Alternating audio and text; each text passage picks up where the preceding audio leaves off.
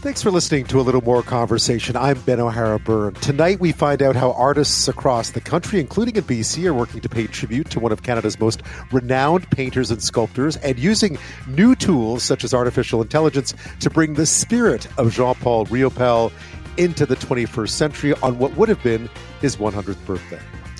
We spent an hour digging into how conspiracy theories and those who espouse them are impacting our society these days. First, with the co author of a new book called Conspirituality How New Age Conspiracy Theories Became a Health Threat, and with an investigative reporter who's taken a good look at who is behind the new rise in hatred targeting the LGBTQ plus community and the trans community in particular.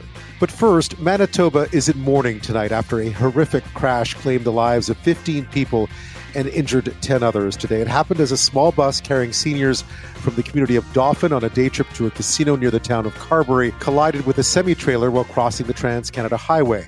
We speak with the mayor of Dauphin about the devastating impact on his community, and we look at what could have gone so tragically wrong.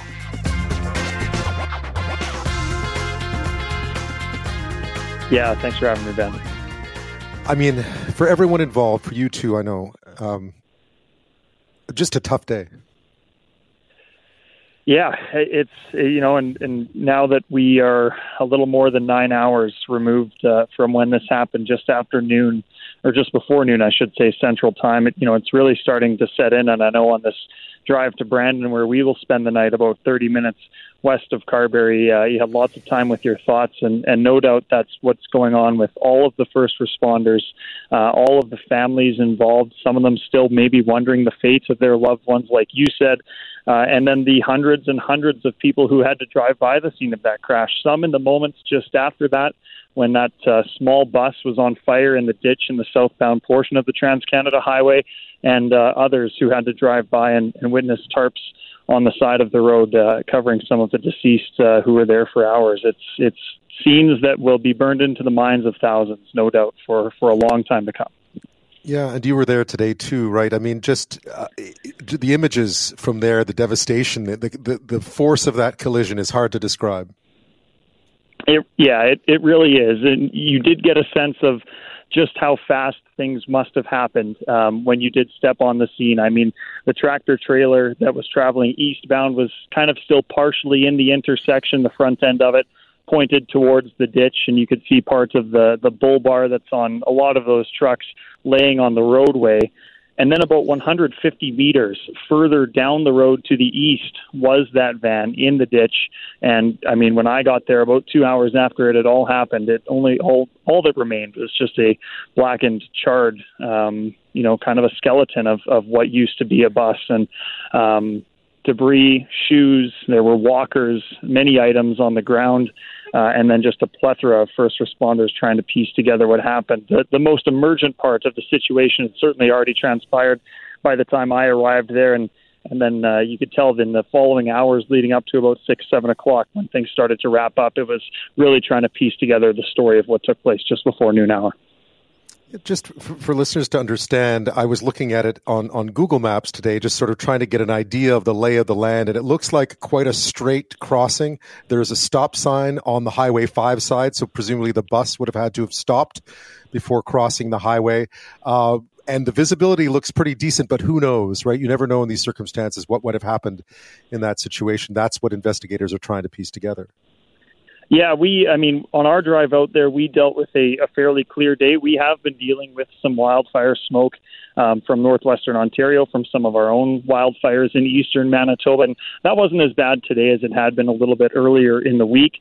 Um, this part of Highway number one is one that I've traveled hundreds and hundreds of times in my time as a, as a young man growing up in Brandon, traveling to Winnipeg, right. and, and now traveling home. And certainly a, a straight part of the highway. There are woodlands around that area, but not where that intersection is. I mean, you could on a clear day see for miles traveling down the number one in that part, and number five is about the same thing. It's it's you know straight 90 degree angles at that crossing, but it uh, it is one of the few crossings between two major highways in Manitoba, Ben, where it's not controlled by lights, and there have been enough serious incidents along some of these other intersections that have prompted bigger security measures. All that uh, we have when you are driving down Highway 5, as this bus was, is uh, an oversized version of a stop sign, one of those ones that are three or four feet in diameter. and then a flashing light on top of it. Right. I, I, mean, for the, what we know now, I think it's it's emerged today that this was a group of seniors heading to the casino, which is just outside of, uh, just a little bit south of where they were. They were close to being getting to their final destination. Uh, it must for the community of Dauphin, and this isn't the first tragedy they've experienced this year, but what a devastating day. Yeah, it's still hard to imagine. I know, you know, growing up in this area, you hear of an incident that maybe seriously injured someone, but nobody died, and and that devastated a community for a time. To maybe watch someone they knew and they loved recover from that and deal with the emotional scars, and trying to comprehend that number 15, and then the 10 that are injured in hospital. Maybe some of them still fighting for their lives. On top of that, all the people who had to witness it. Of course, the driver of the truck as well. Um, it's it's really hard to you know to put into words, and I'm sure everyone listening right now might be trying to do the same thing, but um, you know, it's one of those things where you you see the visuals, you hear the numbers, and you you hope it never happens to a community like this because I know the impact will stretch far beyond Carberry, Dauphin, Brandon, Winnipeg. It uh, it will probably affect every corner of Manitoba and stretch across the prairies like we saw in 2018 with the Humboldt Broncos crash. Right, the RCMP acknowledged the Humboldt Bronco crash today and the similarities. I mean, mm-hmm. I think we'll, we'll, that that all remains to be seen. But they've already spoken to and called in RCMP from Saskatchewan for some advice on this. Yeah, they have, and and, and you know, I wasn't there in 2018. Uh, my cameraman Randall Paul uh, did go up there with Global Winnipeg at the time, and uh, he was just telling me about some of the similarities between the two. I mean, they're both uncontrolled crossings, and and just utter devastation, and and the the strew of debris and devastation. It, goes far beyond just an intersection. I mean, you know, it looked like a bomb went off in the middle of Highway 5 and Highway 1, just everything everywhere. And I know as we were just arriving on the scene, um, those those kind of images that everyone has burned in their mind. I think of an aerial shot of the intersection where that Humboldt Broncos crash took place and the at the debris from the tractor trailers thrown across the road. Uh, it's kind of the same images that are burned into my mind right now with tarps on the side of the number one highway. Yeah, I mean, I've I've covered stuff like that in the past. It's you know, it's not easy. It's not easy for anyone. No, and it's not easy to hear about. Um, you have no control in this, right? The you know you're putting all your faith in the first responders. If you're a family member of those ten people, I mean, uh, what an incredibly difficult job um, for the medical examiners. We saw them doing their work around 6 p.m. Central Time uh, all of the vans used to transport the deceased. I mean, there are just so many people affected here, and uh, we won't know really the full range of it, maybe ever. But uh, you know, that's the kind of story that that we need to tell moving forward, and, and we'll definitely be doing so in the next couple of days. Yeah, it was interesting to hear the RCMP, as always, you know, just tell people be patient. We can't give you, we don't know what happened. We can't give you the answers yet. Yeah, and you know, an extraordinary circumstance, and and one that we had never seen in Manitoba to this point. I'm, I'm sure this will go down as the, the largest single casualty event on a Manitoba highway ever, with uh, 15 dead and, and hopefully no more added to that total in the days ahead. Um, they were pulling RCMP units from across western Manitoba. STARS Air Ambulance was dispatched uh, both from Winnipeg and Regina and flying back to, uh, I believe, Health Sciences Center in Winnipeg, which is Manitoba's largest trauma center. My colleagues at 680 CJOB saw a fairly steady stream of those helicopters going back, coming back, and landing at HSC's helipad. So, uh, I mean, the the amount of resources needed and and will continue to be needed as our two hospitals did deal with the code orange in both here in Brandon, which is a much smaller community and a much smaller hospital, and at Health Sciences Center. And, and HSC just dealt with one of those incidents a couple of weeks ago as well. So, um, you know, just the, the sheer impact of, of this is is still hard to comprehend even nine hours later. Yeah. Uh, Skylar, take care of yourself. Thank you so much for this. Thanks, Ben. Well, Manitoba's in mourning tonight. Canada's in mourning tonight.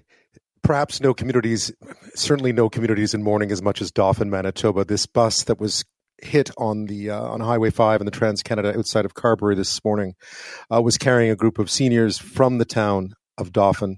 Uh, Fifteen people have been killed, ten have been injured. Uh, Dauphin's mayor David Bosiak is with us now. Uh, I, I, can't really put my condolences in words, but there you have it. Uh, um, it's been a tough day for uh, folks here in town, and and still continuing. I was just at the P had established, and there's still people waiting to hear um, some of the folks in the hospital identified, and uh, so there's still a lot of unknowns. But um, I appreciate the sentiment. Yeah, tell me a bit about about about this group. This is, uh, you know, this is such a common thing when groups. I remember my grandmother going on these trips. You know, they'd get on a bus together and they'd go for a day trip somewhere together, and you know, it, it's usually it usually goes off without a hitch. They look forward to it. This one, though, um, just you know, I can't imagine the devastation to the community tonight. Everyone must know someone. Well, that that's exactly it. Um, you know, we're a small town, about 8,500 people, and about another 2,500 in the neighboring rural municipality. And um, to the best of my knowledge, um, the information that was shared with me today, that the majority of people were either from the town or um, the, the municipality. And um, as you had indicated, they were on a, a trip to a, a casino that's a couple hours away.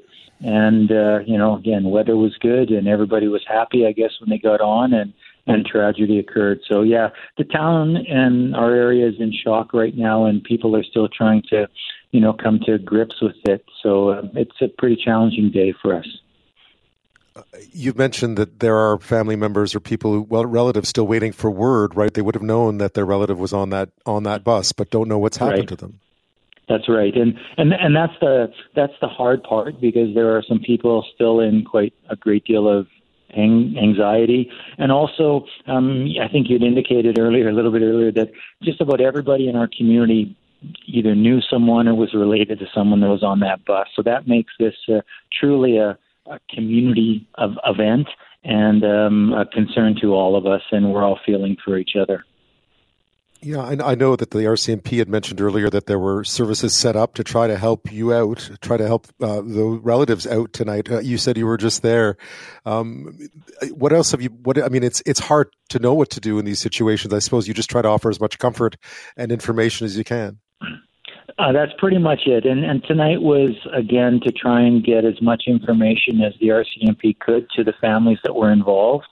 And um, they've been very helpful and cooperative with the city and our staff in trying to determine so what are our next steps. Um, we've already reached out and, and have had a response from the city of Humboldt and um, getting some advice from you know their experiences with that tragedy at five years ago or so. And and so um, you know we've had um, other communities reaching out. The Association of Manitoba Municipalities um, has reached out to us. So the mayor from the city of Winnipeg, other mayors and reeves from around the area. And so, um, you know, it's kind of one of these things. You know, we're a small prairie community, and and everybody uh, knows everybody else, and and we're all connected. So the next couple of days, um, as information um, comes out, um, we'll have a much better idea of of what we can do as a city to help support these folks. But but for now, it's it's um, to try and comfort those people that are most directly affected as best we can, and then um, you know we'll see what tomorrow brings.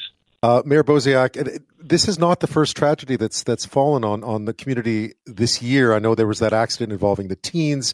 It's been a tough 2023 for for such a small place. It has been, and and um, you know, it's a dark cloud uh, when these things happen. But the upside, um, you know, I, I hate to say it, but brings people together. And um, you, and that's what we're hoping for. Um, like after the crash in Gilbert Plains, where those involved, um, there was you know, people decided to get together and pull together, and and I'm and I'm confident the same will happen um, once we you know get a little going into this. It's it's just a terrible situation, but um, to other and. Uh, you know, we'll get through it eventually, but it's a very difficult day for sure. What now? I mean, I, I suppose that the hardest part is now you have to. The families are waiting. You have services set up for them. Uh, what what for you in the next twenty four hours, Mayor Bosiak? Um, well, we're we're going to be at City Hall tomorrow, and and um, an update to be an update tonight, and and I left the facility before it came in, or it was supposed to come in, and it wasn't there yet. So uh, tomorrow, once we get a little bit more information, um, we're going to be setting up uh, a couple of things, and uh, you know, we're discussing uh, might we need to you know, uh, identify a location where people may want to come together just to be together. Um, whether or not there are any um, formal ceremonies planned or whether families want to do things individually. Those are all things that will still be discussed. um, but the city has reached out um, to some of the service organizations. I know we had Prairie Mountain Health um, uh, people at the resource center tonight. The RCMP were there. Uh, there was uh, just a, a you know a, a number of people just showing up bringing you know food and water. And and so we're we're kind of preparing a little bit for that. Uh, we know that in talking briefly with the Humboldt folks today they said there was an outpouring of support for their community immediately following that event. And so we're uh, trying to be prepared tomorrow for um, similar kinds of things. You know, obviously different circumstances, but um, you know we have a, a community that's that's grieving, and you know I, I heard this evening um, while I was at the resource center that um, families that as word was coming in on their loved ones, um, whether they were in the hospital, Winnipeg or not, and I spoke to a couple of people that were um, busily um, gathering some things and heading into Winnipeg because um, they had received information that that um, their, um, their mother was in the hospital. So it's those kinds of things that, as more information comes in, we'll we'll try and um, uh, you know address them as best we can. Right, and I, I imagine that that even though it's just words, that words of support that you've been hearing from right across the country tonight, uh, from across Manitoba, across the country, including places like Humboldt, must bring at least a small sliver of comfort to the community. It certainly, it's and I know that um, a few of the other mayors and and uh, reeves that have reached out to me personally, but um, I know in one of the conversations I had, you know, they asked what what can we do or what should we do for you, and I said, if you know someone in our community or you know someone affected by this, send them a message, um, give them a call, just let them know that you're thinking about them because you're absolutely correct that um, just knowing that there's other people caring for you um, doesn't make it any easier, but it you know it's it, it's one of those small things that I think can can really help somebody in in a very difficult time. Well, Mayor Bosiak, I think everyone's thoughts across the country are with you and the community of Dauphin tonight. Um, and, you know, Godspeed. Thank you very much. I appreciate it. Well, we've been in Manitoba this hour, where uh, a, province in mourning tonight. It is absolutely a devastating day with that crash involving a minibus carrying 25 people, mostly seniors from the town of Dauphin, on their way to, uh, to a casino south of Carberry for a day trip.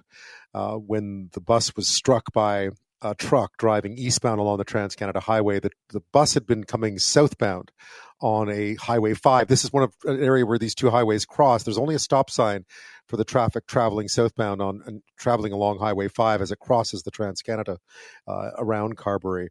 And somehow it made it across the westbound lanes. And then as it moved into the eastbound lanes, uh, there was a collision with this truck that was absolutely devastating. Uh, tonight, 10 people are still in hospital, 15 people have been confirmed dead.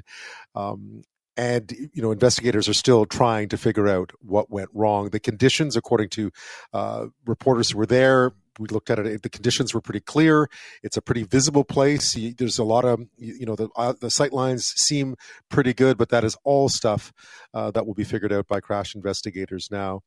Uh, clearly, this has brought up memories of the Humboldt bus crash back in April of 2018 for many, um, when 16 players and, and staff with the Humboldt Broncos were killed, 13 injured uh, when when they were uh, hit by a truck that had gone through a stop sign near Armley, Saskatchewan. Uh, and of course, not only of the RCMP, not only has the mayor of uh, Dauphin been in touch with uh, people, officials in Humboldt for some advice on just what to do when this sort of tragedy, this kind of unspeakable tragedy hits your community, the RCMP as well have been in touch with their counterparts in Saskatchewan for some help on how to investigate. Have a listen. This incident does have echoes of the tragic collision that happened in Humboldt, Saskatchewan, and we are very much aware of that. We have already linked into the investigators in Saskatchewan who have firsthand experience and were some of the primary investigators in the investigation into the Humboldt crash. Alex Crizzle is with us now. He's an associate professor, director of the Driving Simulation Laboratory at, at uh, and director of biostatistics and the epidemiology programs at the University of Saskatchewan. Alex, thanks so much. Hi, thank you so much for having me. This one, I mean, the moment I saw the circumstances and looked at where it had happened, it immediately brought back memories of what happened um, five years ago, just a little more than five years ago now. Uh, this idea of these areas, there are so many of them across this country, but this idea of major highways crossing each other, um, it's it, it's you know it, here we are again. We don't know the circumstances tonight, obviously.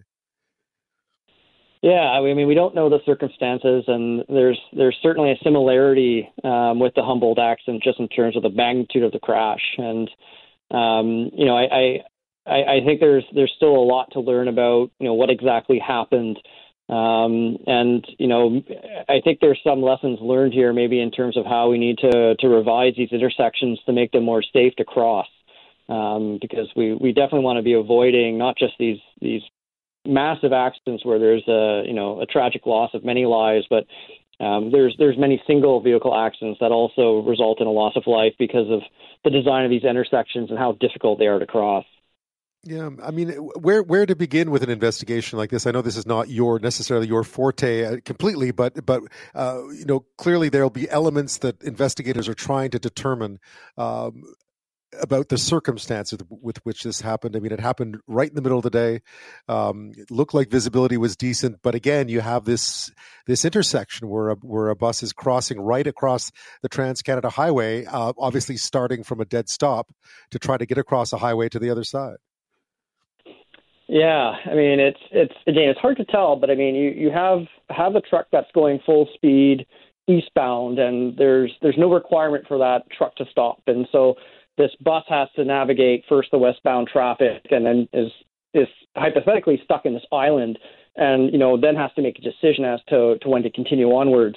And you know I, I think what will happen first is obviously they'll look at the drivers because I believe they're both um, you know still alive although they're they're injured.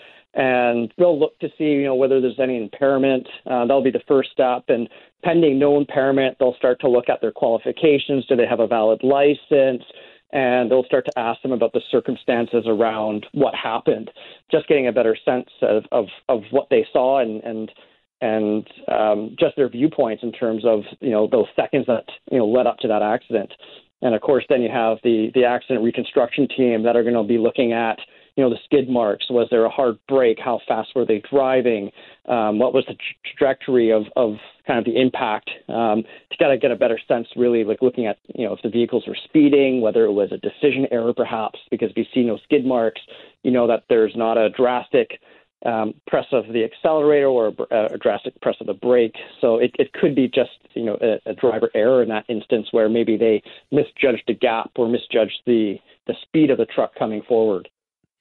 Yeah, it, was interesting today. The RCMP, of course, this is going to be very slow going. They were they had to point out that this there is still the possibility that this is a criminal investigation. We don't know, obviously, if anyone was to blame here, but uh, this is going to be slow going. One assumes because they do have to be mindful of the fact that this could be a criminal investigation. Absolutely, and, and that's where they're looking at, you know, whether someone was impaired or not. Um, because that would then be a, a criminal offense if they were impaired in driving and, of course, causing such a massive accident. And of course, too, if they were driving yeah. without a valid license, you know, if if the bus driver didn't have a valid bus license or a van license, um, mm-hmm. you know, mm-hmm. that would be another issue as well. Yeah, I mean, you did a lot of work. I mean, uh, clearly we remember the circumstances of the Humboldt crash. The driver blew through that stop sign. He didn't have a lot of training. It led to a lot of calls. I remember seeing your name a lot back then about sort of needing to tighten up some of these rules around training, and that, uh, in some cases, has been done, but but not not entirely there's still more work to do. Um, there's definitely been a push in the right direction in terms of ensuring the truck drivers have appropriate training, but also better training.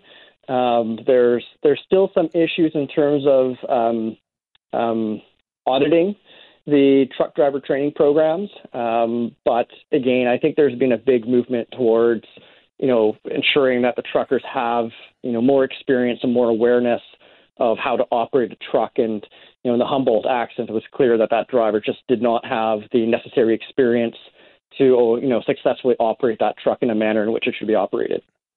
Yeah, and you I mean you did a lot of interviews with a lot of truckers after the fact too to try to get a better idea of what their conditions were like and you found out of course that it was you know it's a grueling job there's a lot of sleeplessness and so on uh, it's tough for them uh, but these at grade separations, I mean, here you are driving down the Trans Canada Highway, uh, you know, long distances, and there are these different areas where the road becomes more precarious for everyone involved.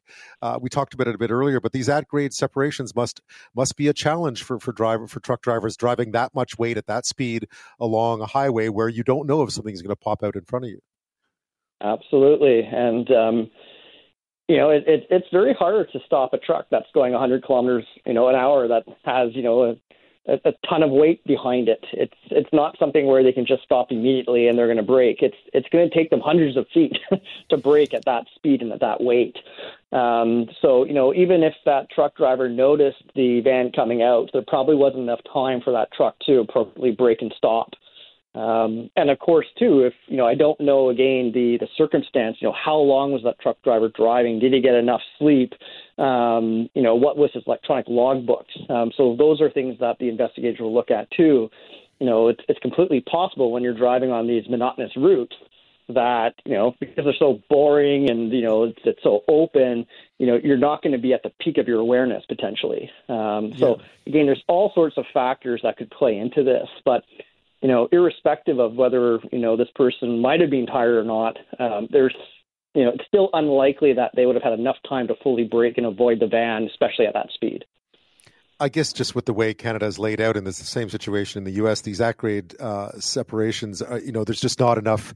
Uh, the, the, the money isn't there, I suppose, to fix all of these these at grade intersections, I should say, um, across the country. But but needless to say, we should be identifying the dangerous ones. We don't know. I don't know much about the history of this particular one.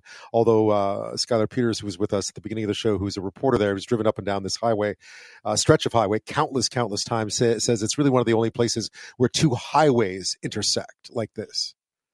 Yeah, yeah, and there are two main highways too. Right. And I mean, coming southbound or northbound on the five, I mean, all you have is a stop sign, and otherwise, it's the the driver's judgment you know, in terms of crossing into the median to get onto, you know, to cross the next set of lanes.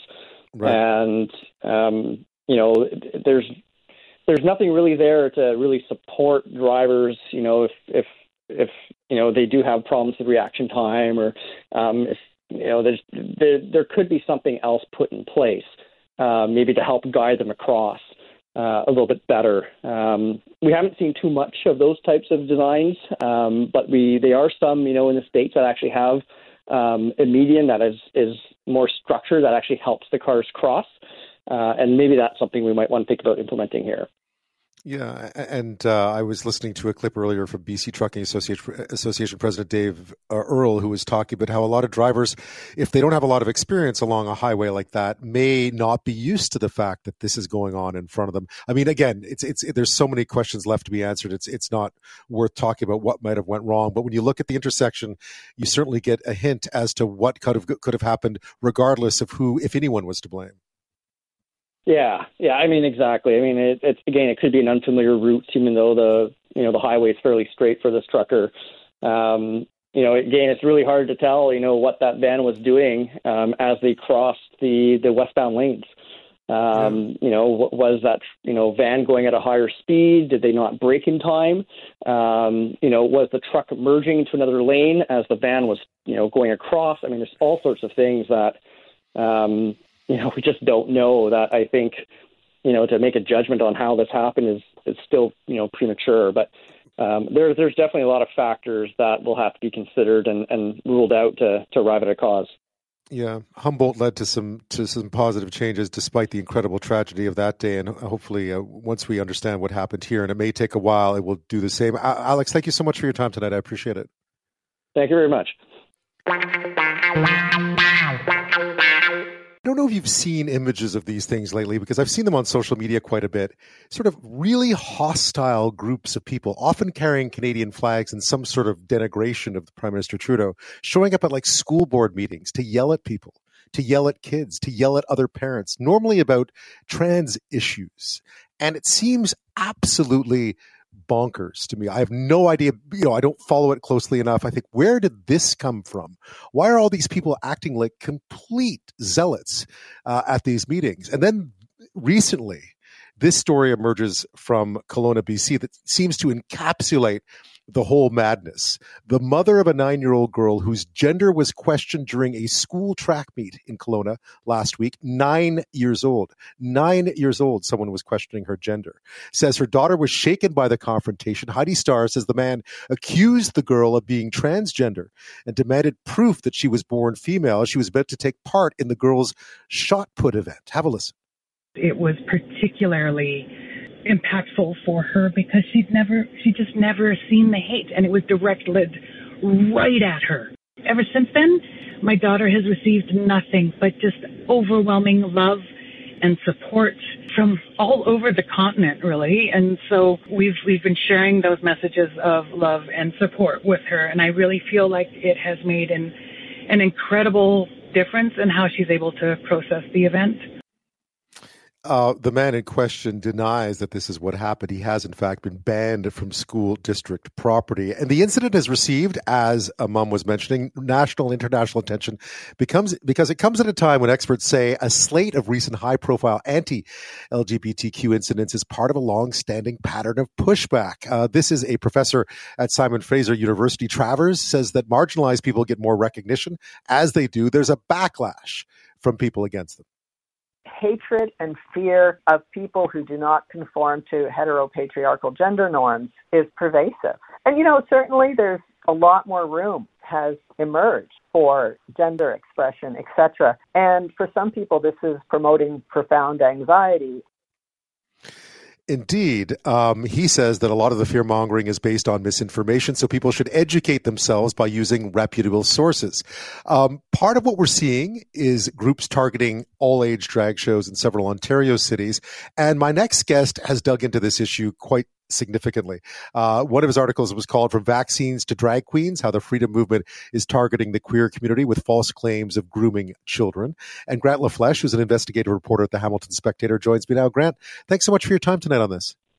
Oh, thanks for having me on, Ben. I appreciate it you know, I, have been really. Uh, sometimes you feel kind of kind of out of it. You know, you've been seeing these videos emerge on, on social media, and it's the anger that just floors you, the the, the kind of vitriol that's being expressed here. Uh, what's going on? It feels like it's an organized camp. It looks like an organized campaign. Well, it looks like an organized campaign because it, you know, mostly is an organized campaign. Uh, and I can understand why people would feel like it's kind of come out of the blue right? Like they were people saw the occupation in Ottawa. They they've probably seen you know anti-vax or anti-mandate protests in their communities in, in different places around the country, but they never saw anything quite like this, where one group of identifiable people has become the target of their wrath. And this has been something that's been evolving in North America, not just in Canada. In some ways, it's actually an American import that goes back to QAnon and Pizzagate and this general theme in the conspiracy theory community that they have to mobilize themselves to protect kids, in quotations, against some horrible uh, cabal that's out there that seeks to harm everybody's kids. And in part, what's happened is that narrative has now zeroed in on the LGBTQ, LGBTQ community in general, but the trans community in specific. And that's why you're seeing them now target them. This is something that's been building for a long time. This bullseye has been getting narrower and narrower. And it's being fueled by political interests on the far right. It's being fueled by some churches. It's being fueled by, you know, people who are upset with things like gay marriage, you know that's just a non-issue anymore. So they've shifted their wrath to uh, an even more smaller and more vulnerable vulnerable group, that being the trans community, and they whip themselves up into a kind of frenzy with these fake claims that trans people and drag performers and school boards and so on are trying to quote unquote groom their children for sexual abuse. And none of it is actually happening. But in their online networks, they've reached a point where they just seem to believe it's true and they just feed each other these narratives and they're getting angrier and more hostile as they do you dug into who was behind it. I mean, and you've been to these sorts of these sorts of. I don't. I, want, I was going to use the word events, but that's just not the right word. Um, what is the atmosphere like? Yeah, what is the atmosphere like? Because it feels you can almost feel the. And this incident in Kelowna recently. I mean, the idea that someone would would sort of yell at a nine year old. I mean, it's beyond unhinged. There, if you haven't been, I mean, if you were in Ottawa during the occupation, you certainly would have a taste for just how vitriolic it gets. Um, but the the rage that's being directed at people who have done no one any harm, uh, it, it does take you aback at first, and the the unreality of it, the parallel reality that they appear to be living in, uh, can be quite shocking because the things they're saying just don't match up with what's happening in the real world, but that doesn't seem to stop them. Um, in, in the investigation that we did at the Spectator, one of the things that we found was that the organizers of these pro these anti-trans, anti-drag protests are the same people who were leading local uh, events held by the so-called Freedom Convoy during the height of during the height of the pandemic when we were still dealing with vaccine mandates and there was big push on to get as many people vaccinated against COVID-19 as possible. And as the pandemic itself and as the risk from COVID began to fade a little bit, uh, they shifted. They they just kept going and they shifted their gears from vaccines to to drag queens. They're the same people. They're carrying the same message. It's the same grifters selling the same merchandise at these events. It's just a way to, in some ways, it seems like it may be a way for them to keep their community together and active. And they've found a target that they can demonize and dehumanize um, out in public. I mean, part of this, Ben, is that you've seen it out west in, in the prairies, just like you've seen it in Ontario, which is these mm-hmm. near historic levels of hate crime uh, that are being reported by the, the police uh, through Statistics Canada. Um, and that's because, in some measure, hatred has become part of the public square. It's on our social media every single day. It's on Twitter. It's on Facebook. It's on Telegram. It's in our politics. Uh, I mean, the, the PPC is a party that thrives on spreading some of this stuff for. So the people who are at these events, a lot of them feel like they're having a moment and that they have a license to do this because there's very little in the way of opposition to stop them, even though you, you now see counter protests starting to emerge uh, to, to oppose them on the street. But that also appears to be just dialing up the heat every time one of these um, protests happen. Where are the police in all this? Well, I mean, the, the police are there to sort of keep when, when there's a say a protest and a counter protest. You got the anti-trans folk on one side, you've got the, the supporters of of LGBTQ rights uh, on the other. The cops will sometimes try to get in the middle. They'll arrest people on either side if there is, um, you know, a violent incident. But in investigations that we've been doing very recently, and I should caveat this by saying this is only I'm only speaking now of the Ontario context. Ontario, I haven't right? looked at data in you know, say Alberta, Saskatchewan, or something. But in Ontario, and I suspect very strongly this is the same all over the country, even though the number of um, times police will investigate a hate crime has gone through the roof, the number of times they're reporting incidents as hate incidents has gone through the roof. There are very, very few charges laid under Canada's hate crime legislation, and uh, there's almost no convictions. So you know, it's less than 1% of all hate crimes result in an actual criminal conviction in the courts. And there's all kinds of complicated reasons to what's going on there. But one of the big ones is police aren't laying charges because they're not sure the charges will stick, because Crown attorneys are unwilling to test our hate crime legislation in the courts. So as a right. consequence, police will, for, just as a really quick for instance, if they say a, I don't know, a swastika sprayed on the side of a Jewish home, that doesn't automatically mean that the, the vandal is going to get charged with a hate crime, even though to you and I that seems very transparent.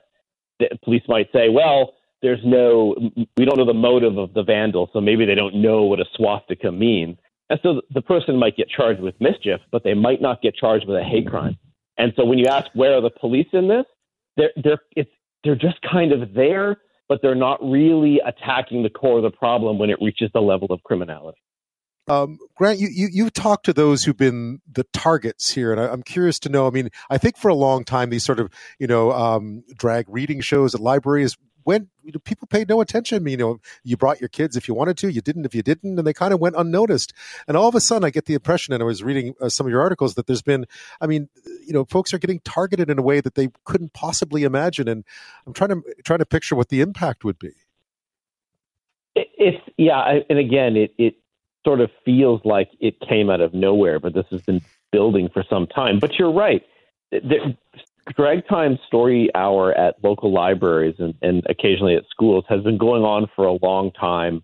Uh, it didn't raise a concern for anyone. But as this conspiracy theory community grew and as they're being uh, egged on, uh, as they're being egged on by political interests, you know, to, to sort of be more active, and as they're finding the fact that they can repurpose old school homophobia from, you know, say the 1950s and just repackage it to target uh, drag queens, and they can keep their community active and in the public eye. Uh, suddenly, these drag time story shows uh, started to become their targets. I mean, one of the one of the places that I uh, covered was an incident in Brockville, Ontario, where it was at a library. Right. Incidentally, it, w- it was a drag king, meaning it was a, a woman uh, presenting as a man in in her drag uh, outfit. Not that the performers out, or the protesters outside seem to be able to know the difference between a drag king and a, and a drag queen. Right. But that protest got so heated that there were bomb threats called into the library, and somebody climbed up on top of the library to attempt to set it on fire whilst the uh, story time for little kids who are there with their parents uh, was going on. So, I mean, the, the impact is, is sort of it happens in, in several levels. You get just the the idea that they're there, they're loud, they're making a nuisance of themselves, and they can make it very uncomfortable. This, which is their aim, for the performers, for the parents, and the kids to even go inside, requiring the police and, and private security uh, to assist and protect them. In some cases, drag performers have actually lost work.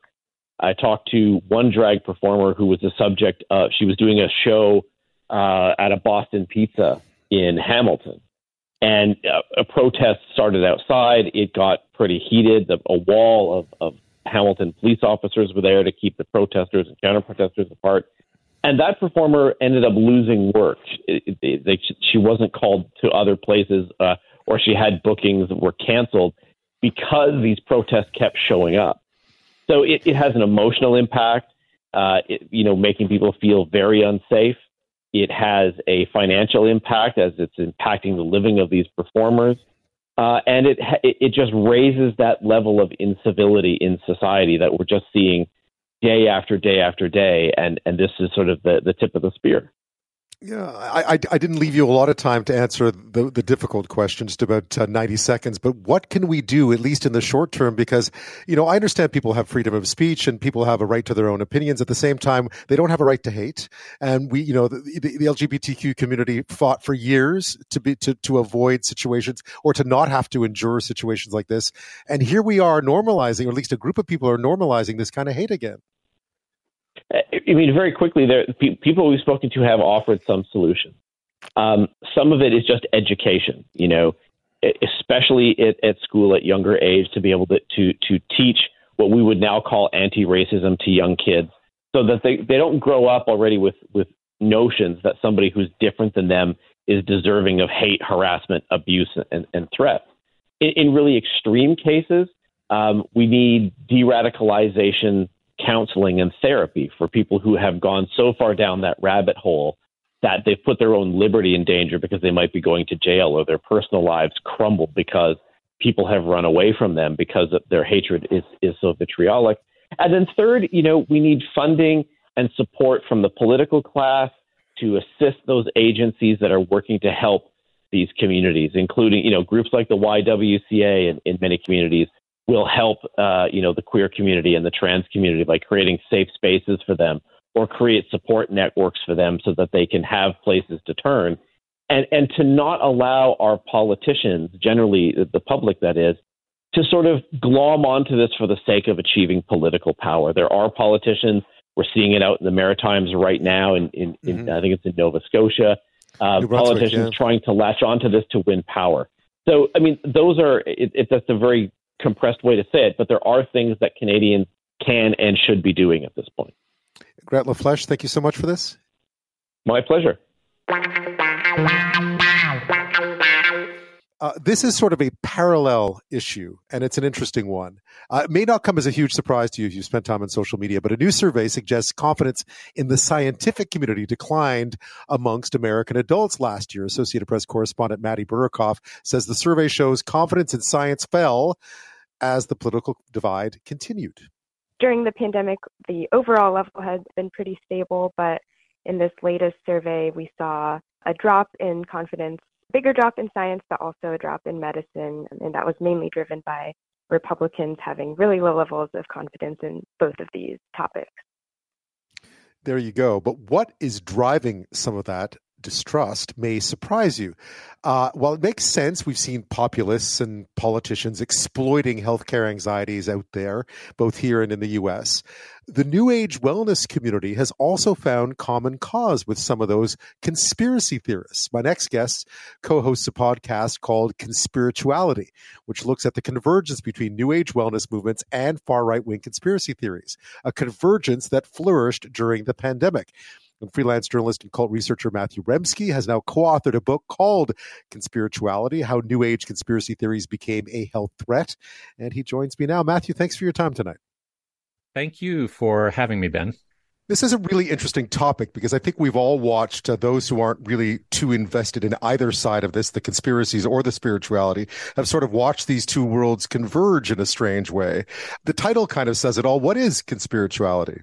Well, it's a mainly online social movement where conspiracy theories and spirituality, especially the New Age type, although sometimes Catholics and evangelicals and even Orthodox Jews can sometimes get on board, uh, get shaken together in a real cocktail of cultic dynamics, pseudoscience, and sometimes right wing extremism. And people wrapped up in it are really convinced that terrible things are happening in the world perpetrated by evil elites. So there's a very sort of basic conspiratorial paranoid mindset, but they also believe that becoming aware of this corruption is part of a spiritual awakening that will heal the world. And so they want to accelerate that process through meditation, taking supplements, refusing vaccines, also listening to angel channelers.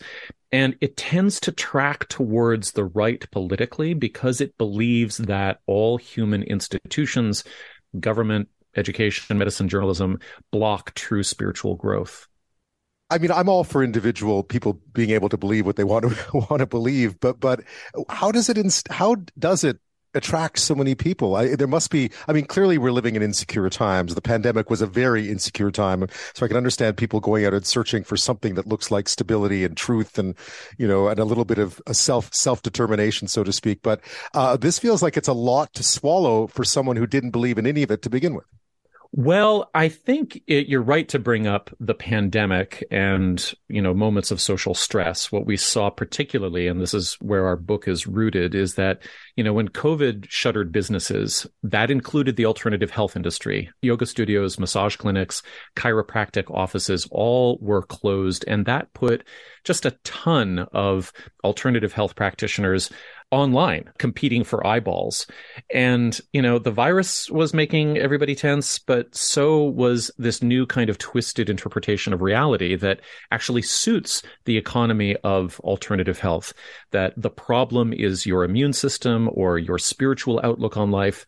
Uh, and that's paired with this promise of, oh, well, we have, you know, herbs and supplements and astrology readings that will help keep you safe. And of course, all of that also is appealing to people's disillusionment with clinical medicine, with confusing mixed messages from public health officials. Uh, should I wear masks? Should I not wear masks? How are these vaccines being developed? But as the wellness influencers that we track, they pivot towards this online marketplace, they have to accelerate their content. They have to make it more inflammatory. And so when we're talking about like, how do so many people get involved in this sort of thing? There's kind of a, a knock on, almost uh, addictive, you know, quest for more and more information uh, that will solve every problem. And that tends towards, at least in this demographic, you know, the more provocative answers. You know, the virus can't be real. Vaccines are doubtful. Uh, George Soros wants to kill you for your blood. Uh, and so my colleagues, Derek and Julian Walker and I, we saw all of, all of this happen. Uh, we were in the yoga and wellness industries uh, for about a decade as cultural critics prior, and and we knew that something was up. Because I, I was saying earlier, as a kid, you know, I, I, I had I touched on that on that world. My mom was was you know was into yoga, and we went to lots of health food stores. It always had a very altruistic bent to it back then, and it didn't ever feel as if it were you know that it, it sort of drifted into into into a strange extremism. I mean, comparing those who were uh, you know mandates again, you know, comparing stuff to the Holocaust, for instance, which would have been unconscionable, uh, you know, 30, 40 years ago within this world, all of a sudden became de rigueur. I, I guess attacks on it have made it even more uh, insular in some ways. I think so. And also, I think what you're describing about your mother's experience and my parents' experience is uh, a time in history in which alternative health, yoga, and wellness were not had not yet been subjected to a kind of neoliberal process of being integrated into the way in which we think of health more generally. Right. So there's been a kind of industrialization process, but there's also been this way in which yoga communities and wellness communities have seen themselves as withdrawn from politics or above the fray or somehow that politics is a dirty business. It's really a demographic that views itself as apolitical and that never really holds during a moment of social stress because any demagogue can come in and kind of seize a disenfranchised or apathetic political population and really bend it to their will. Now, again, I, am all for people believing in what they want to believe, and it makes if it makes them feel better, fine. Just you know, watch out and try not to shove other people around and respect other people's norms and so on. Uh, one thing that you pointed out, which I find interesting, is not what don't watch what they say, watch what they sell. That ultimately, what it boils down to, in many cases, it, it's a bit of a grift. Right. And, you know, there are a lot of dynamics that go into that grift, and we identify a huge crossover between uh, the social influencer marketing and, you know, really cultic dynamics. We're talking about spaces that are completely unregulated. Uh, and that's actually a feature of alternative health and wellness. So, you know, a first question to ask about, you know, what a person is saying is, you know, where did they get their authority? Who will hold them accountable when they mess up? You know, with Reiki people and yoga teachers and herbalists and people selling parasite cleanses and with life coaches, uh, the answer will be that the authority generally came from their own you know, grandiosity, maybe their own narcissism, and, and no one will really hold them accountable. So, you know, if you can establish that you're looking into or you're interested in a completely unregulated economy, it's really a buyer beware situation because the thing that sells the product is the charisma of that influencer. It's not really the evidence that they can offer. Uh, it's not really any kind of you know proven solution stuff. Uh, what it is is is a kind of magic. Matthew, I mean, when you look at this, I, again, as I was saying, I'm all for people finding comfort in, in, in alternative stuff, right? I mean, it's okay. People can believe what they want to believe. There's a line, though, when it becomes antisocial or abusive or, you know, Holocaust denying and so on, or anything that, that reeks of, of anti-Semitism or racism and all that stuff. How do you keep the good of, of that and and try to get rid of the bad right now because it feels like there's quite a bit of bad out there. Well, I mean, the first thing that I would say is that you know people should try logging off, uh, touching grass, uh, and then really looking at the difference between what seems to be important on social media and what's actually important in the neighborhood.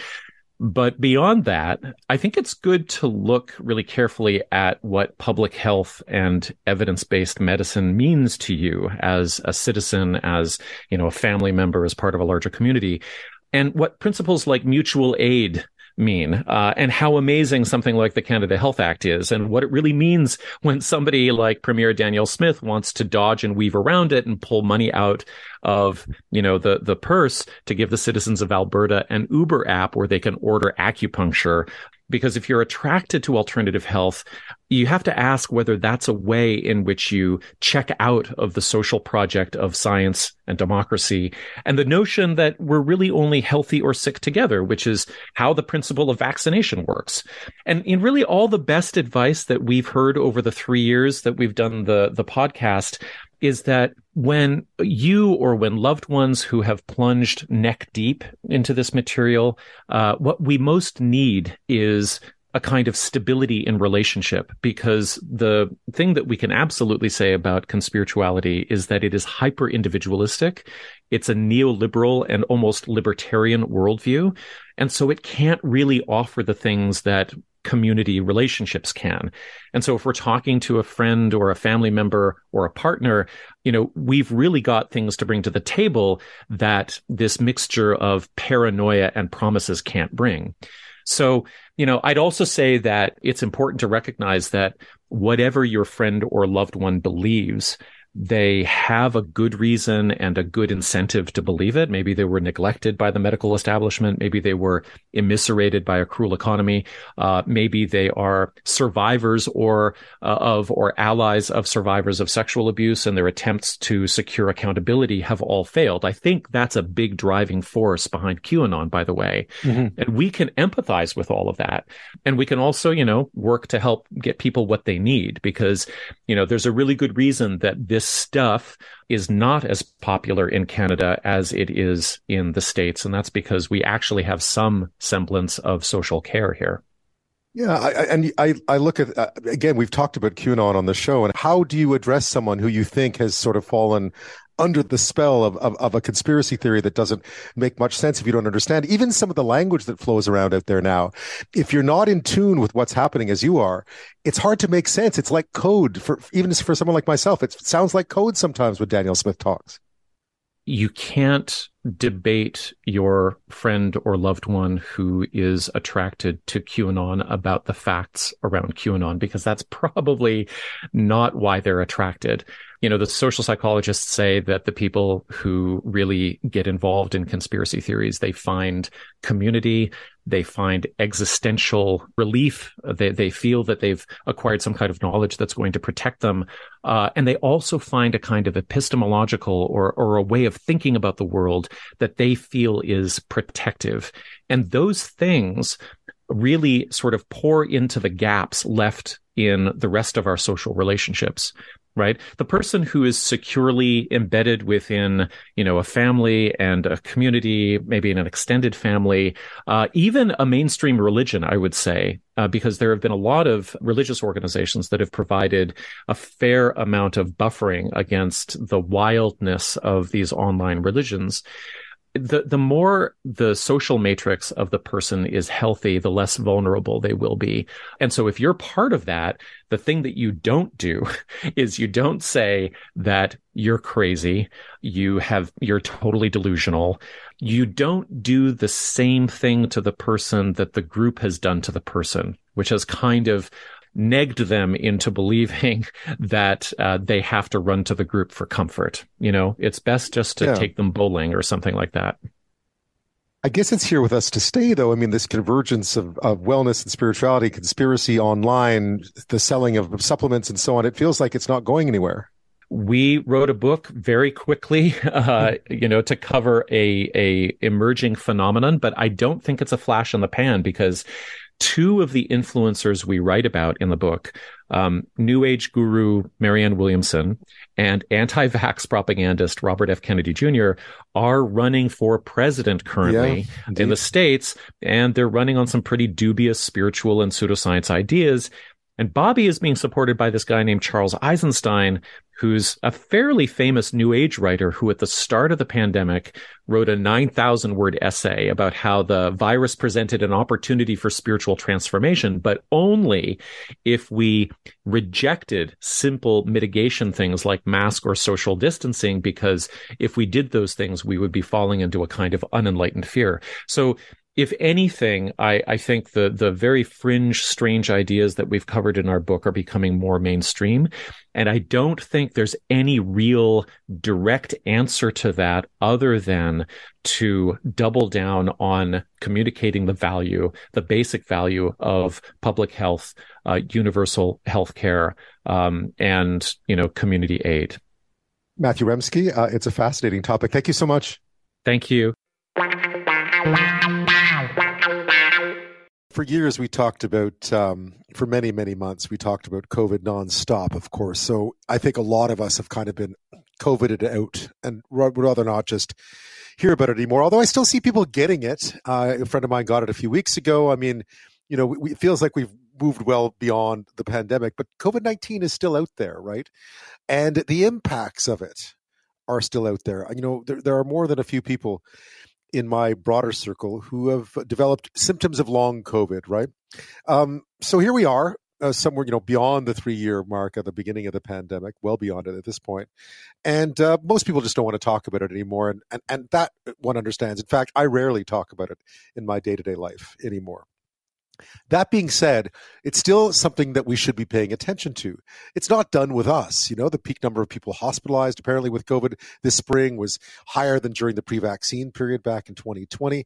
Uh, and there's a lot of long COVID out there, and we're just beginning to try to understand what the long term impacts of COVID 19 really are. So I came across an interesting op ed in the Globe and Mail over the weekend written by Dr. Elaine Chin, who had some really interesting takes or an interesting update on what exactly is happening out there with uh, COVID nineteen, specifically on the idea of the of the lasting effects of it, the you know the symptoms of of long COVID, such as you know fatigue, neurological issues, uh, brain fog, and so forth, sleep problems, dizziness. You know there are people out there, and it's not all down to COVID nineteen. I think there was a lot of mental uh, stresses as well involved with the pandemic. It was a very bad time. Let's just be frank about it. All the things that were you know, being locked in at home, not being able to go outside, not being able to see your friends, all of it was a sacrifice that people made. Some people made it more gladly than others, but it was a very difficult time for all of us. It really was. And I think we've recognized it, but maybe not enough because, you know, life just kept speeding back up again. Here we are all, you know, sort of not talking about it anymore. But maybe we should talk about it just for one more segment this evening.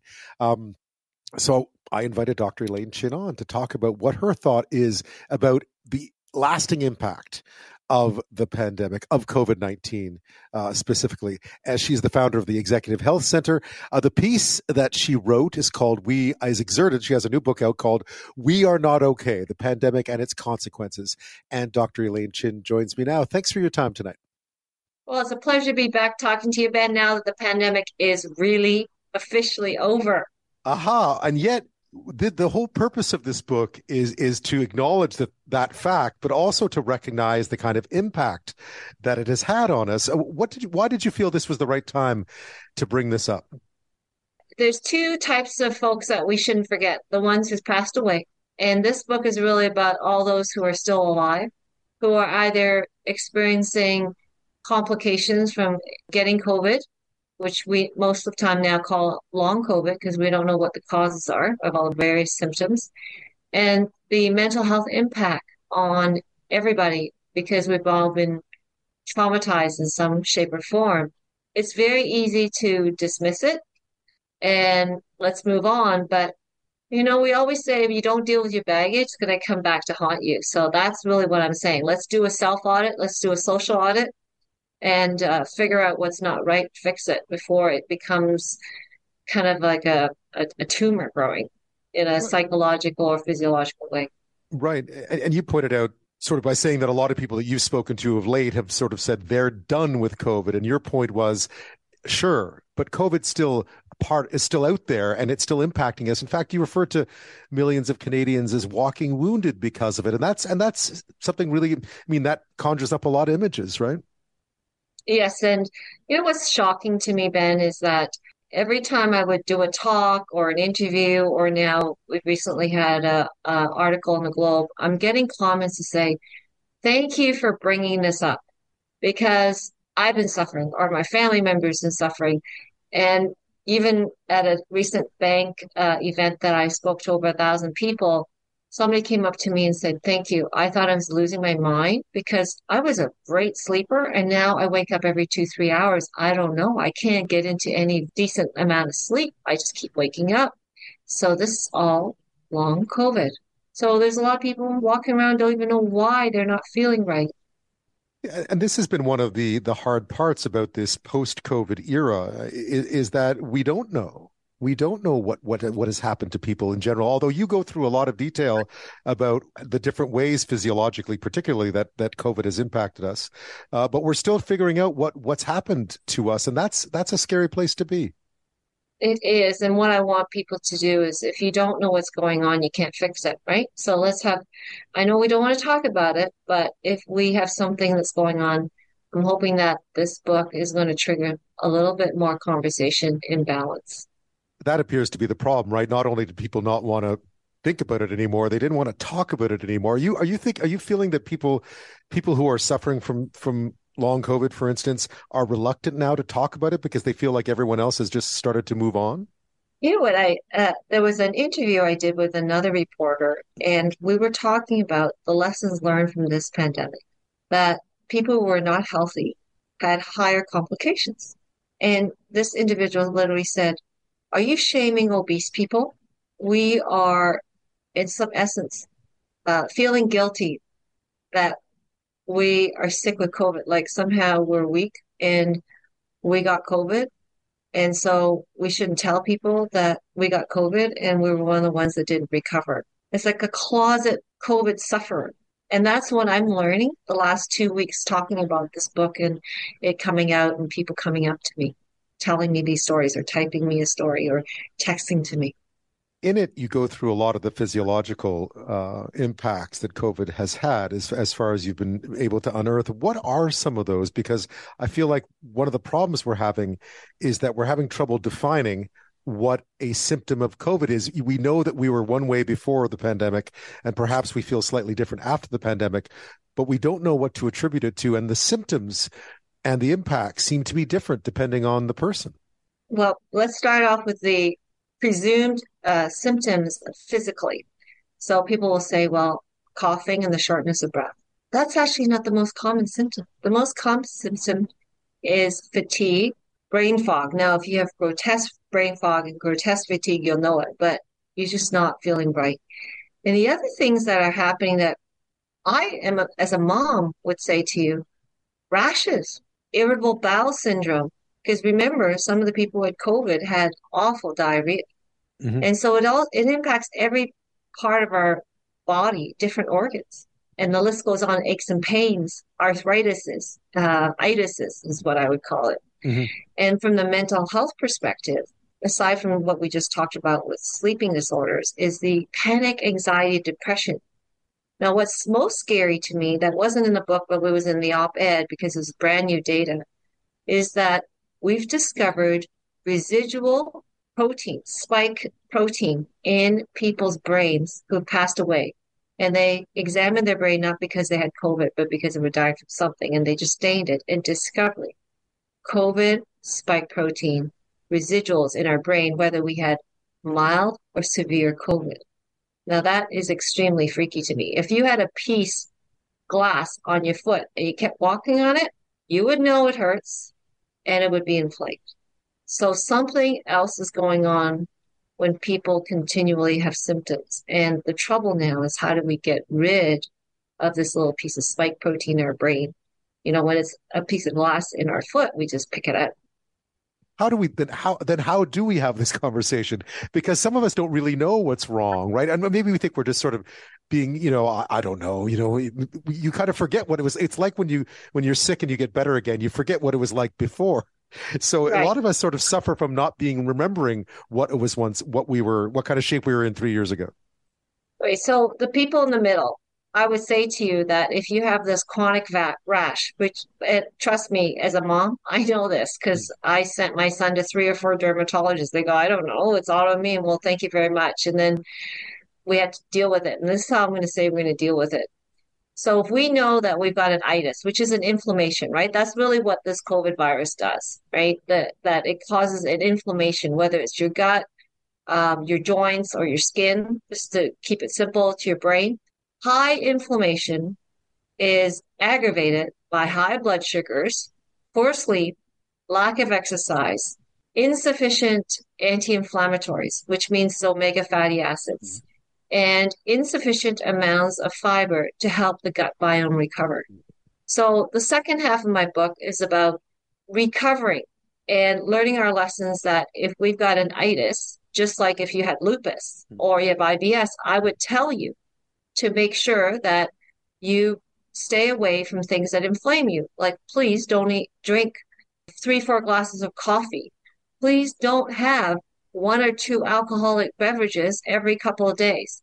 Do not eat fried foods. Try not to eat red meat every other day or barbecue foods. Truly eat more vegetables, maybe a little bit cooked so that it's not so hard to digest. Have healthy fruits. Eat more fish. So, and get more sleep and you have more exercise. And those things sound really, really boring, but how many of us do them really well? Dr. Elaine Chin is founder of the Executive Health Center. Her book is called We Are Not Okay The Pandemic and Its Consequences. We've been discussing its consequences. And for many of us, I think it, it's different. I mean, some of us um, contracted COVID, as I think most of us did at some point, and don't feel any different perhaps than we did before, but many people do. Dr. Chin, where to now? Because I think the point of the book was to was to both guide but also to spark a conversation. Uh, how should we embark? Where should we go from here? Because clearly, what you're saying is we can't just put COVID in the rearview mirror because it's still here. Yeah, so we just, uh, you know, before the the break, we talked about some physical things you can do, and we talked a lot of about physical. Let's talk about the emotional health part. So we know that during this pandemic, there was a lot of isolation, more so in Ontario than anywhere in the world, apparently. Uh, that was the data we were forced to learn how to live differently, perhaps even on our own, with very few social networks. And now we have a new way of working, which is a hybrid workforce wherever possible. So our social networks have completely shrunken. And this is a very important support network. If you think about it, why not just do a Zoom or let's do FaceTime? But every time we go out, go to a party, and we finally get dressed up and go to an event, we go, wow, that was a lot of fun.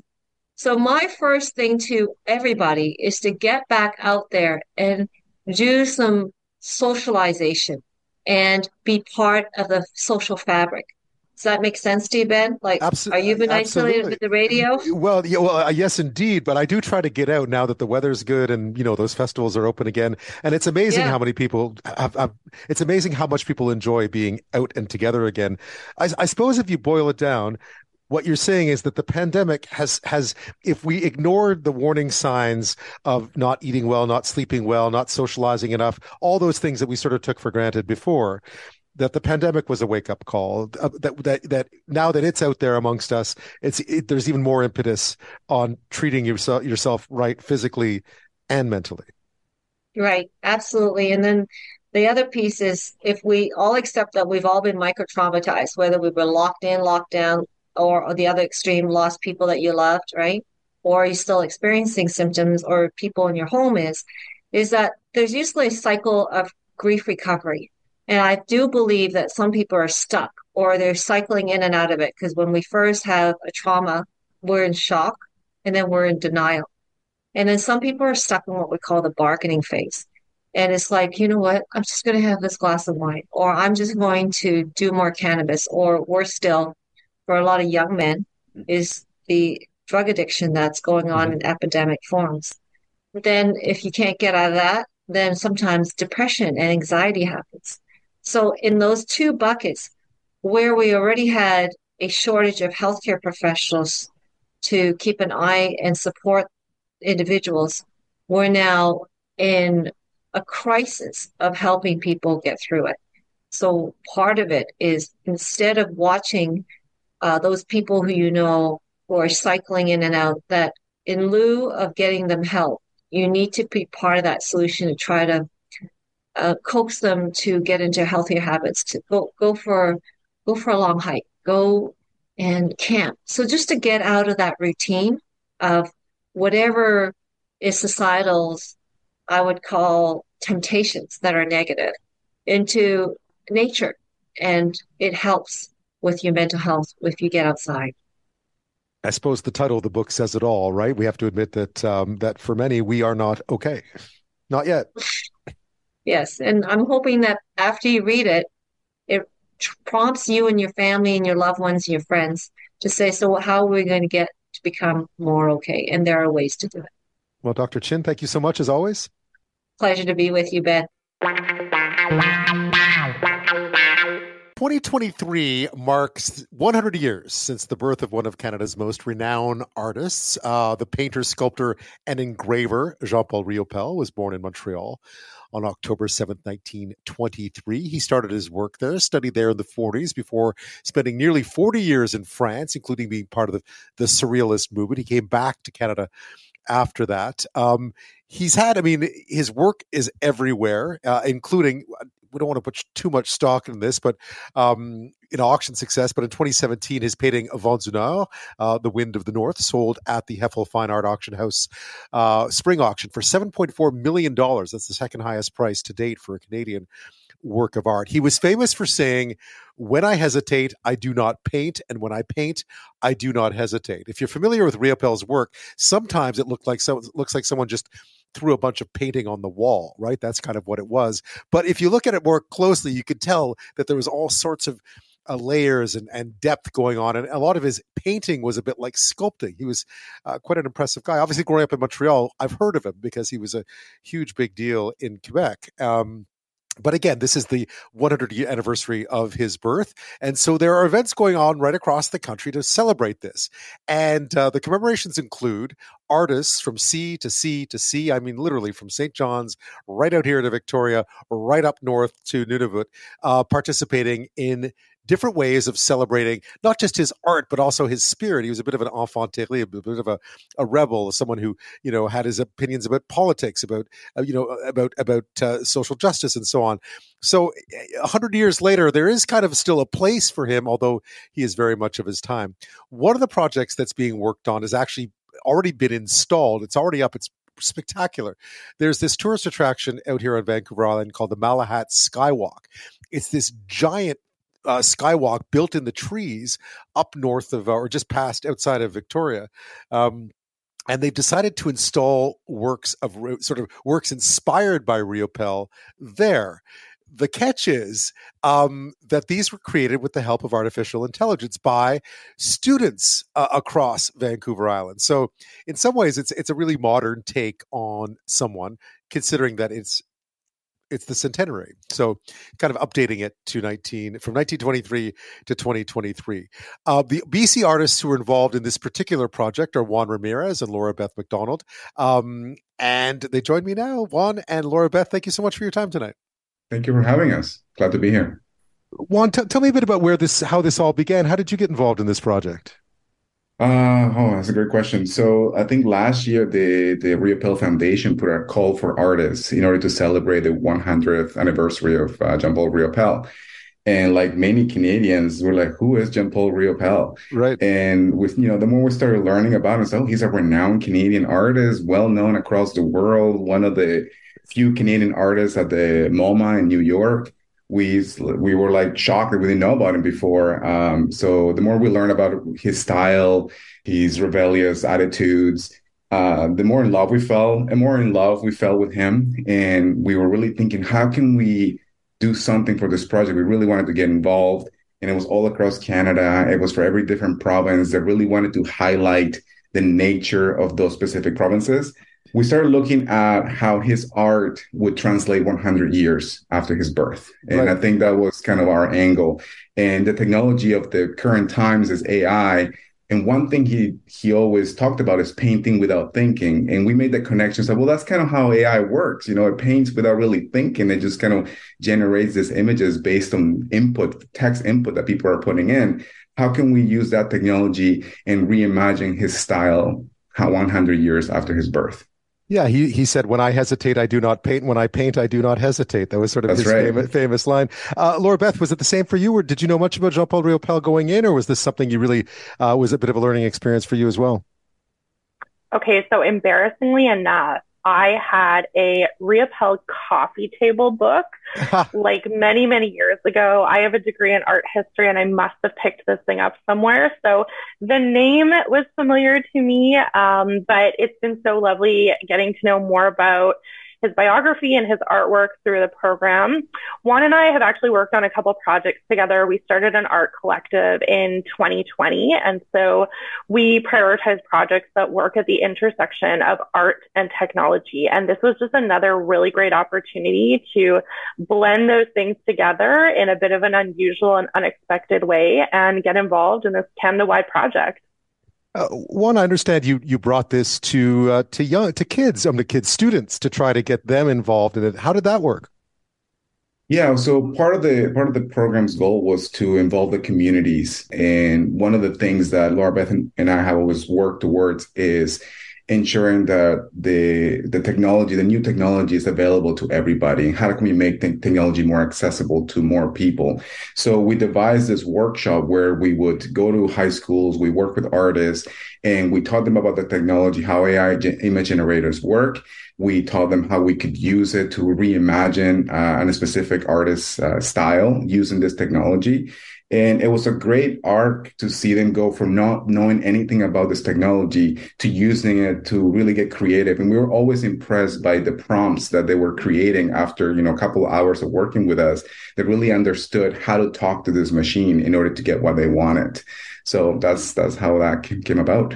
Laura, how did the, how did students in 2023 react to you know uh, Riopelle was a really interesting interesting guy, sort of an enfant terrible they would call him. Uh, how did students today react to the way he was? He was very much of his time, though, of course, as well. Yeah, I think really positively. The students, you know, they're young, their brains are like sponges. They pick up whether it's you know, teaching about abstract expressionism or AI, like they, they just kind of instantly got it. And I think just like Juan and myself, they made the connections between Riopelle's rebellion in uh, the 70s and, and what we're doing today. So it, it happened really quickly. And like Juan mentioned, they just came up with these really creative ideas that you can, you can see throughout the show. Uh, Juan, tell me, tell me a bit about their prompts. So, so in other words, you were sort of, do you tell AI, you know, do something in the style of Riopelle? Here are some mm-hmm. prompts about how did what we'd like to see you do with that. Is that is that how it works? Yeah. So we start a little bit, you know, before that we we really wanted to understand how to talk to this machine because it's not as I mean, it is as simple as typing something in, but in order to really get it to do what you want it to do, you have to be very specific. And the example that I always give is you can ask it to give you a painting or a picture of a fork on a plate because right. I've seen millions of images of forks and plates. But if you ask it to do a plate on a fork, it struggles with that concept because it hasn't seen that. So you, in a way, you have to almost trick it into give you the things that you want. Uh, another thing was uh, I was trying to get a full body person to be generated, and I couldn't get a full body person. I was really struggling with that. So I went to the forums and I was asking around. It's a really supportive community, and what they told me is, "Oh, just put with shoes." Ah. And I was like, oh, with shoes. Now the AI has to draw me a full body person because I put with shoes. So there's this little tricks that you learn as you kind of learning about prompt engineering, as they call it. So what we did is we would show them a, a picture and we would say, let's try to break down this picture visually, the background, which way it's facing, what type of medium it is. And let's see if we can actually come up with a prompt that will trigger the AI to regenerate this exact image. So we see that after many iterations of doing this exercise, we got very, very close to the initial image that we have given the students. So we really wanted to make sure that they understood how this machine works and what it can do and what it cannot do yet.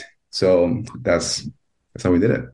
Uh, uh, Laura Beth, I understand too. You, you, you brought in, I mean, you know, uh, you brought in Indigenous kids as well. So you wanted to get a lot of different perspectives on Riopelle a hundred years later, and also a real reflection of the community that you live in as well.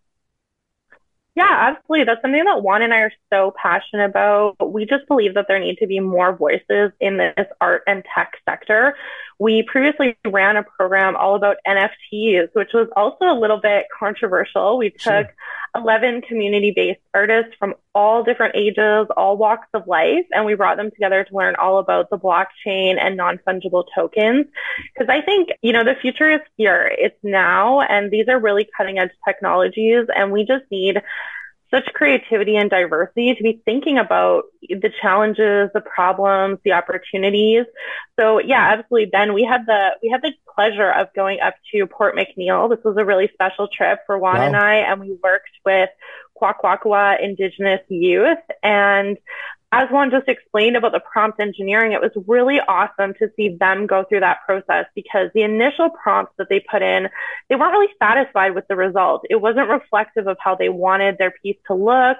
They were trying to incorporate some of their traditions and culture, and it just wasn't coming out correct.